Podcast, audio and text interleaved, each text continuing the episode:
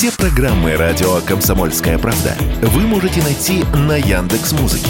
Ищите раздел вашей любимой передачи и подписывайтесь, чтобы не пропустить новый выпуск. Радио КП на Яндекс.Музыке. Это удобно, просто и всегда интересно.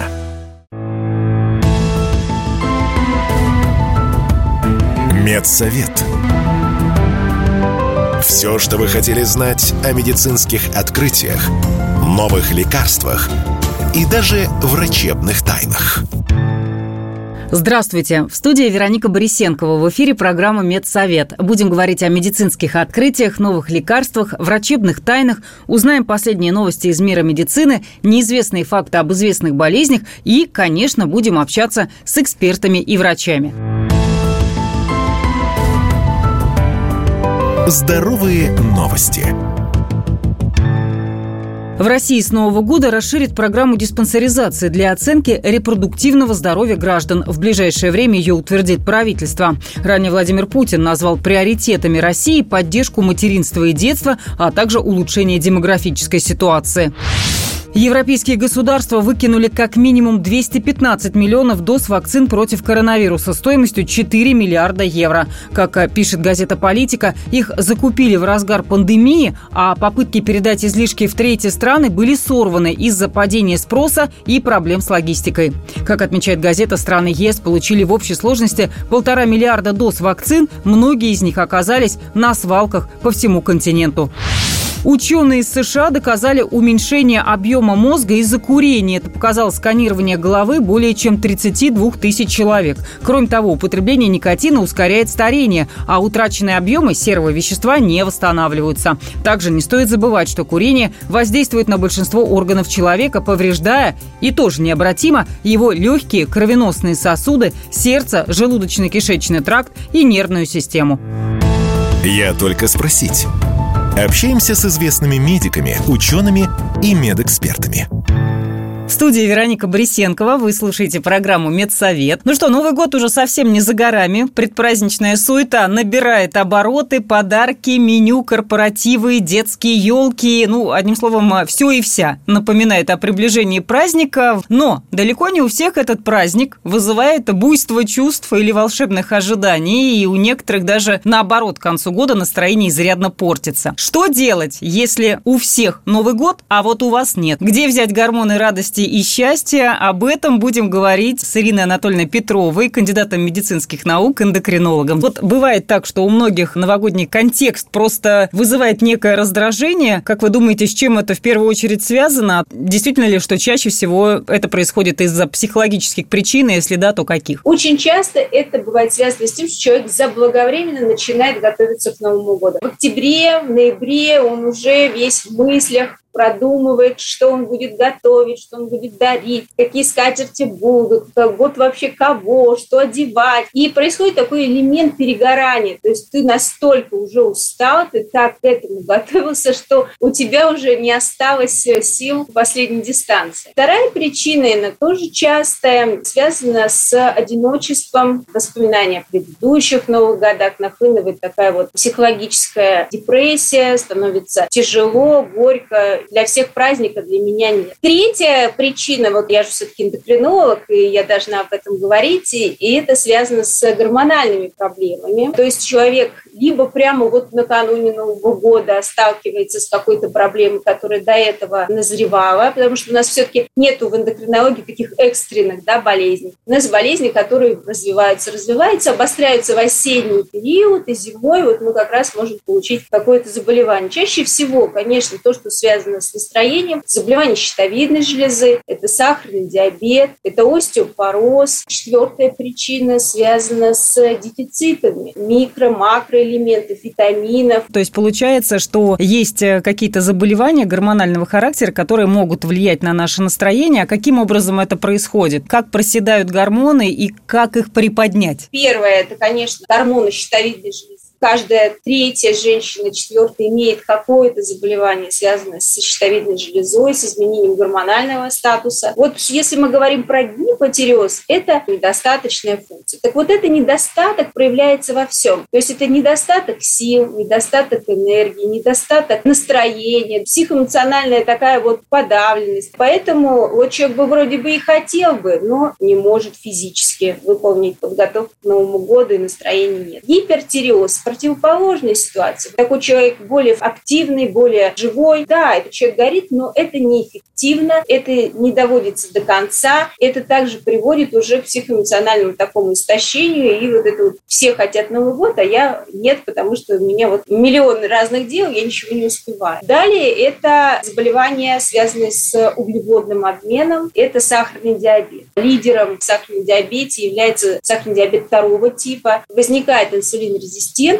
в основе диабет второго типа, вырабатывается множество гормонов, пептидов, факторов некроза и так далее, которые блокируют вообще человека, и он хронически плохо чувствует, ему не до празднования праздника. И это подкрепляется как раз повышением уровня сахара, такое токсичное состояние. Двигаемся дальше. Это остеопороз. Заболевания и у женщин, и у мужчин после пятидесяти лет, конечно. Особенность его в том, что у человека возникает низкотравматичный перелом. Он подвернул ногу и может получить перелом. И тут тоже уже не до праздника. Это из-за недостатка каких-то определенных гормонов, да, снижения их уровня? Да. Вот у мужчин это связано с дефицитом тестостерона, у женщин это связано с дефицитом эстрогенов, которые защищают как раз минеральную плотность костной ткани. Что должно насторожить в своем состоянии, чтобы появился повод пойти к эндокринологу и проверить себя на гормоны? Повышенная слабость, немотивированность, ничего такого не делает, чтобы так уставать. Это нарушение сна. Днем ты хочешь спать, а ночью, вечером ты не можешь заснуть или просыпаешься. Это отечность, это набор веса, это, наоборот, излишняя худоба, это повышение артериального давления. Не всегда это связано с сердечно-сосудистой системой, особенно очень высокие цифры давления, ассоциированные с надпочечником. Еще одна причина усталости и перепадов настроения – это надпочечники, которые вырабатывают у нас множество гормонов, помимо кортизола. И это жалобы, связанные с снижением либидо. И раз мы так подробно говорим о гормонах, есть четыре основных гормона, отвечающие за радость и счастье. Но я думаю, что многим слушателям название знакомо. Это дофамин, серотонин, окситоцин и эндорфин. Как нам их можно повышать, если не гормонотерапия, а, например, вот просто в быту? Я читала, финики, по-моему, что ли, повышают, или шоколад, серотонин. И, между прочим, каждый из них несет свою определенную функцию. Расскажите. Серотонин – это радость. Дофамин – это уже удовлетворение собой полное. Нейрогормон, который отвечает за наши зависимости от сладкого, от спорта. Окситоцин – это гормон любви. Окситоцин мы можем даже без еды получить. При поцелуях, при объятиях, при приятном общении, тактильном. Поэтому больше целуем своих партнеров, обнимаемся с детьми, приятные рукопожатия к своим коллегам. Это действительно выработка вот этого мощнейшего, целебного, заживляющего нейромедиатора. Что касается других вот этих вот трех наших нейрогормонов, у них предшественники являются аминокислоты, и у нас есть много продуктов, которые содержат вот эти вот аминокислоты. Вы правильно назвали, это, конечно, финики, это инжир, это горький шоколад, это сыр, это морепродукты, это творог, это специи различные, куркума, помимо того, что она имеет воздействие на гормоны, она еще и является иммуномодулятором. Правда ли, что выработку ну, того же серотонина тормозит алкоголь и кофеин? Да, по поводу алкоголя абсолютно с вами соглашусь. Особенно алкоголь нельзя употреблять для снятия стресса, потому что как раз блокируется выработка нейромедиаторов, которые потом нам дают удовольствие, спокойствие. Что касается кофеина, ну, вопрос очень дискутабельный, потому что оказалось, что общественность, которая занимается кофеином, она очень сильно разделилась на несколько фронтов. А кто-то считает, что кофе – это очень вредный напиток. А кто-то считает, включая известных докторов, что это полезный напиток, который как раз стимулирует выработку дофамина, который улучшает нам артериальное давление,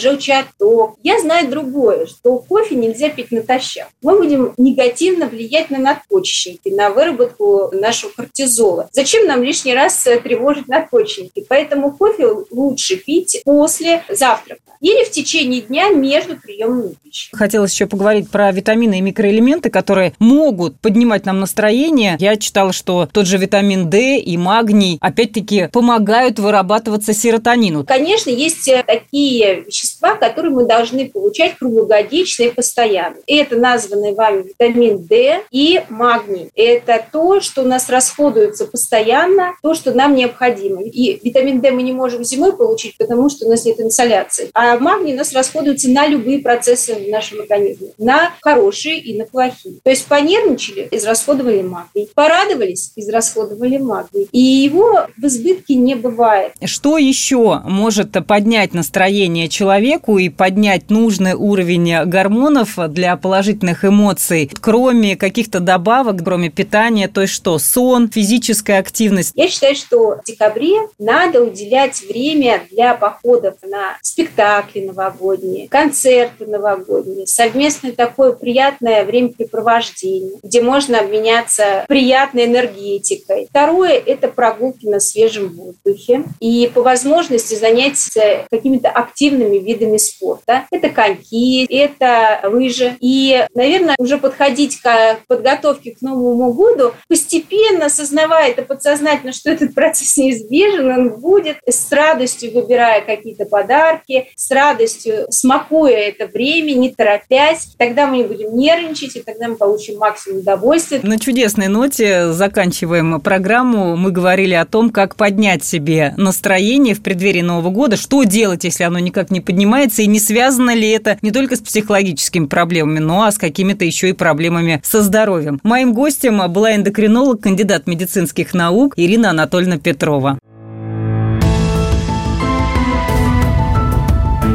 Медсовет. Все, что вы хотели знать о медицинских открытиях, новых лекарствах и даже врачебных тайнах. Вы слушаете программу «Медсовет», в студии Вероника Борисенкова. Говорим о медицинских открытиях, новых лекарствах, врачебных тайнах и в том числе узнаем много интересного из истории медицины. Медицинские истории.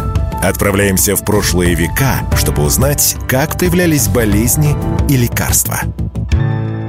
То, что сегодня доступно в любой деревенской больнице, в девятнадцатом веке выглядело магией. Это рентген. До его изобретения врачи зачастую вынуждены были заново ломать неправильно сросшиеся кости пациента в результате перелома. Ведь никто не видел, что происходит внутри. Ориентироваться можно было только на ощупь. История этого изобретения связана с немецким физиком Вильгельмом Конрадом Рентгеном. Именно он совершил свое самое значимое научное открытие – рентгеновское излучение. Причем получилось это совершенно случайно. В ноябре тысяча восемьсот девяносто пятого года Рентген проводил эксперименты с катодными лучами, используя электронный разряд в вакууме. Делал он это в темном кабинете и вдруг заметил, что находящийся поблизости экран с флуоресцентным веществом начал светиться, даже когда катодные лучи были заблокированы. Рентген исследовал это явление и обнаружил, что источником этих лучей стал сам разряд вакуума, а не катодные лучи. Он продолжил свои исследования и выявил множество свойств новых лучей, включая их способность проходить через материи, в том числе через человеческое тело. Конечно, увидеть человека насквозь на тот момент было шоком. Это открытие привело к развитию нового метода изображения в медицине, который получил название рентгеновской диагностики, и в дальнейшем оно дало мощный толчок разным областям медицины, таким как пульмонология, травматология, онкология. Интересно, что первый рентгеновский снимок был сделан рентгеном на своей жене Берте. Она добровольно подставилась под лучи, и на полученном кадре были видны ее рука со смещенными костями и даже свадебное кольцо. Этот снимок и считается одним из первых рентгеновских изображений в истории. Уже совсем скоро после открытия рентгена рентгенология стала широко использоваться в медицине для диагностики различных заболеваний, заболеваний и состояний, таких как переломы костей, опухоли, инфекции и другие патологии. Рентгеновские лучи могут быть поглощены или проходить сквозь различные материалы в зависимости от их плотности и состава, что делает их ценным инструментом для диагностики и изображения в медицине и не только. Открытие рентгеновских лучей также нашло применение и в других областях, таких как промышленность, наука, археология и техника безопасности. Кстати, в начале рентгеновские лучи назывались Х-лучи, где Х обозначало неизвестность их природы. А термин «рентгеновские» был предложен позднее в честь открывателя, и он остался в употреблении до сегодняшнего дня. Излучение, использующееся при обследовании, измеряют в рентгенах, а вот облучение, которое получает пациент, в зивертах или в миллизивертах. Дозы облучения зависят от конкретного типа обследования. За один раз прохождение рентгеновского излучения через тело человека теряется незначительное количество электронов, но организм их восстанавливает самостоятельно со временем. Исходя из общегодовой лучевой нагрузки, до сто пятьдесят миллизивертов в год высчитывают, как часто можно делать рентген. Если пациент уже превысил допустимую норму облучения, обследование ограничивают или прекращают. Медики считают, что для того, чтобы вывести незначительные дозы радиации после рентгенологического диагностирования, нужно следует ввести в свой рацион йодосодержащую пищу, молоко и кисломолочные продукты, а еще свежевыжатые соки, например, из красного винограда и граната. Они имеют сильные антиоксидантные свойства. Можно добавить добавить мед, морскую капусту, блюда из свеклы, как повышающие гемоглобин, а еще продукты, богатые клетчаткой: овсянку, грецкие орехи, миндаль, груши, чернослив. Открытие рентгена имело огромное значение для науки и медицины, и рентгеновские лучи остаются важным инструментом для диагностики и лечения множества заболеваний и состояний. Открытие принесло рентгену множество наград, включая Нобелевскую премию по физике в тысяча девятьсот первом году. Говорит, что... Роскачество обнаружило в красной икре ряда торговых марок кишечную палочку. По словам представителей ведомства, только две компании могут претендовать на знак качества. Еще одна подтвердила свой статус. Как правильно выбирать красную икру и что делать, если съели некачественный продукт, выяснял Егор Волгин. В российской красной икре обнаружили опасные бактерии. Представители Роскачества заявили, что на данный момент лишь две торговые марки могут претендовать на знак качества. Еще один производитель подтвердил свое уже полученное ранее обозначение. В продукции же большинства торговых марок была найдена кишечная палочка и другие возбудители инфекций. Среди них компании «Камчатское море», «Меридиан», «Восточный берег», «Московский рыбокомбинат» и многие другие.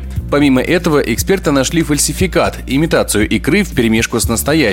При этом по цене отделить хорошую икру от плохой невозможно. Злоумышленники выставляют такую же цену, как и хорошие поставщики. В среднем красная икра сейчас стоит десять тысяч рублей за килограмм, поэтому для того, чтобы не попасться на удочку недобросовестных продавцов, стоит обращать внимание на то, где продукт был упакован в банку, заявил председатель Межрегиональной ассоциации прибрежных рыбопромышленников Северного бассейна Валентин Балашов. Если эта банка произведена на Сахалине, Курильских островах или Камчатке, или в Приморье, в Хабаровском крае, то это можно смело покупать. Я бы не рекомендовал покупать красную икру, которую вот э, половником там из какого-то там ведра там или еще из чего-то там насыпают вам в магазине. Врачи также предостерегли россиян от покупки опасной продукции. Если вы купили икру, то стоит в первую очередь оценить ее внешний вид и запах. Именно они первые свидетели того, в порядке ли икра. Такое мнение радио «Комсомольская правда» высказал врач-терапевт высшей категории Алексей Водовозов. Если вы, например, берете икру в развес, понюхаете ее. Если, например, там будет какой-то нехарактерный запах. А какой должен быть характерный, такой, знаете, рыбный. Его иногда называют интенсивный селедочный. Если присутствуют какие-то дополнительные или посторонние запахи, в основном больше напоминающие какие-то либо химические реактивы, например, вот такие запахи, они будут, конечно, свидетельствовать не в пользу этого продукта. Здесь еще важная вещь, да, это сроки хранения. Потому что вот тоже с этим не очень понятно, почему люди считают, что, ну, скажем, тот же заправленный оливье можно хранить неделю. Ну, в общем, мягко говоря, не совсем так. Если же уберечь себя от вредных продуктов не удалось, то следует внимательно следить за состоянием своего здоровья. Иногда это может обойтись банальным расстройством кишечника, и тогда вам просто придется провести некоторое время дома. Если же симптомы не проходят длительное время, стоит незамедлительно обращаться к врачам, уверен Алексей Водовозов. Иногда это не кишечная инфекция в развернутом виде, что называется. Это скорее просто продукты такие, ну, мягко говоря, уже не совсем качественные. И поэтому просто усиливается моторика кишечника на некоторое время, скажем, на один-два дня. И тогда это все очень быстро из организма выводит. Другой вопрос, что если вдруг появляется кровь, когда частота стула уходит где-то за двадцать в сутки, когда присоединяется высокая температура, интенсивные боли в животе, здесь без медицинской помощи не обойтись никак. В Роскачестве также посоветовали при выборе икры отдавать предпочтение крупным производителям, обращать внимание на условия реализации, а при покупке продукта в жестяной банке следует смотреть на ее целостность, отсутствие вздутости, а также потрясти банку. Если образуется звук бултыхания, то это говорит о наличии лишней жидкости, которой там быть не должно. Егор Волгин, радио «Комсомольская правда». А мы продолжаем. Это программа «Медсовет». Все самое важное, интересное и неизвестное из мира медицины. А еще здесь можно получить советы и рекомендации от специалистов, не записываясь на прием. Без рецепта. Советы врачей, как сохранить свое здоровье и иммунитет. Даже самый дорогой комплекс витаминов не принесет пользы, если неправильно его принимать. Например, витамин D лучше пить после продуктов, у которых есть много жиров. Дело в том, что он относится к числу жирорастворимых и усваивается лучше всего именно жирной пищей. Если в кишечнике продуктов с жирами не будет, организм не сможет переработать витамин D. Большая его часть пройдет через пищеварительную систему и просто выйдет из организма. Для комбинирования с витамином D подойдут масса, масло, жирная рыба вроде форели, сельди или лосося, а также яичные желтки. Для поддержания иммунитета употребляйте пол чайной ложки куркумы натощак. Эта специя обладает мощным противовоспалительным действием, антибактериальным и противовирусным эффектом, то есть является природным антибиотиком. Еще куркума снимает воспаление и обезболивает, а за счет антиоксидантных свойств профилактирует рак и старение. Также помогает снизить вес за счет ускорения метаболизма. Много соли в еде может привести к диабету, напоминают ученые. Их исследование подтвердило связь между употреблением соли и появлением диабета второго типа. По их данным, периодическое досаливание пищи может повысить вероятность этого заболевания на одиннадцать процентов, а постоянное досаливание на двадцать восемь процентов. Садиться на диету за несколько дней до новогодних праздников не рекомендуется, так как это может нанести вред здоровью, заявила врач-диетолог, заведующая отделением дневного стационара Федерального исследовательского центра питания и биотехнологий Татьяна Залетова. По ее словам, если хочется немного сбросить вес, то лучше поработать над уменьшением жидкости в теле, а для этого отказаться от соли и соленых продуктов. С вами была Вероника Борисенкова. Не болейте и будьте здоровы!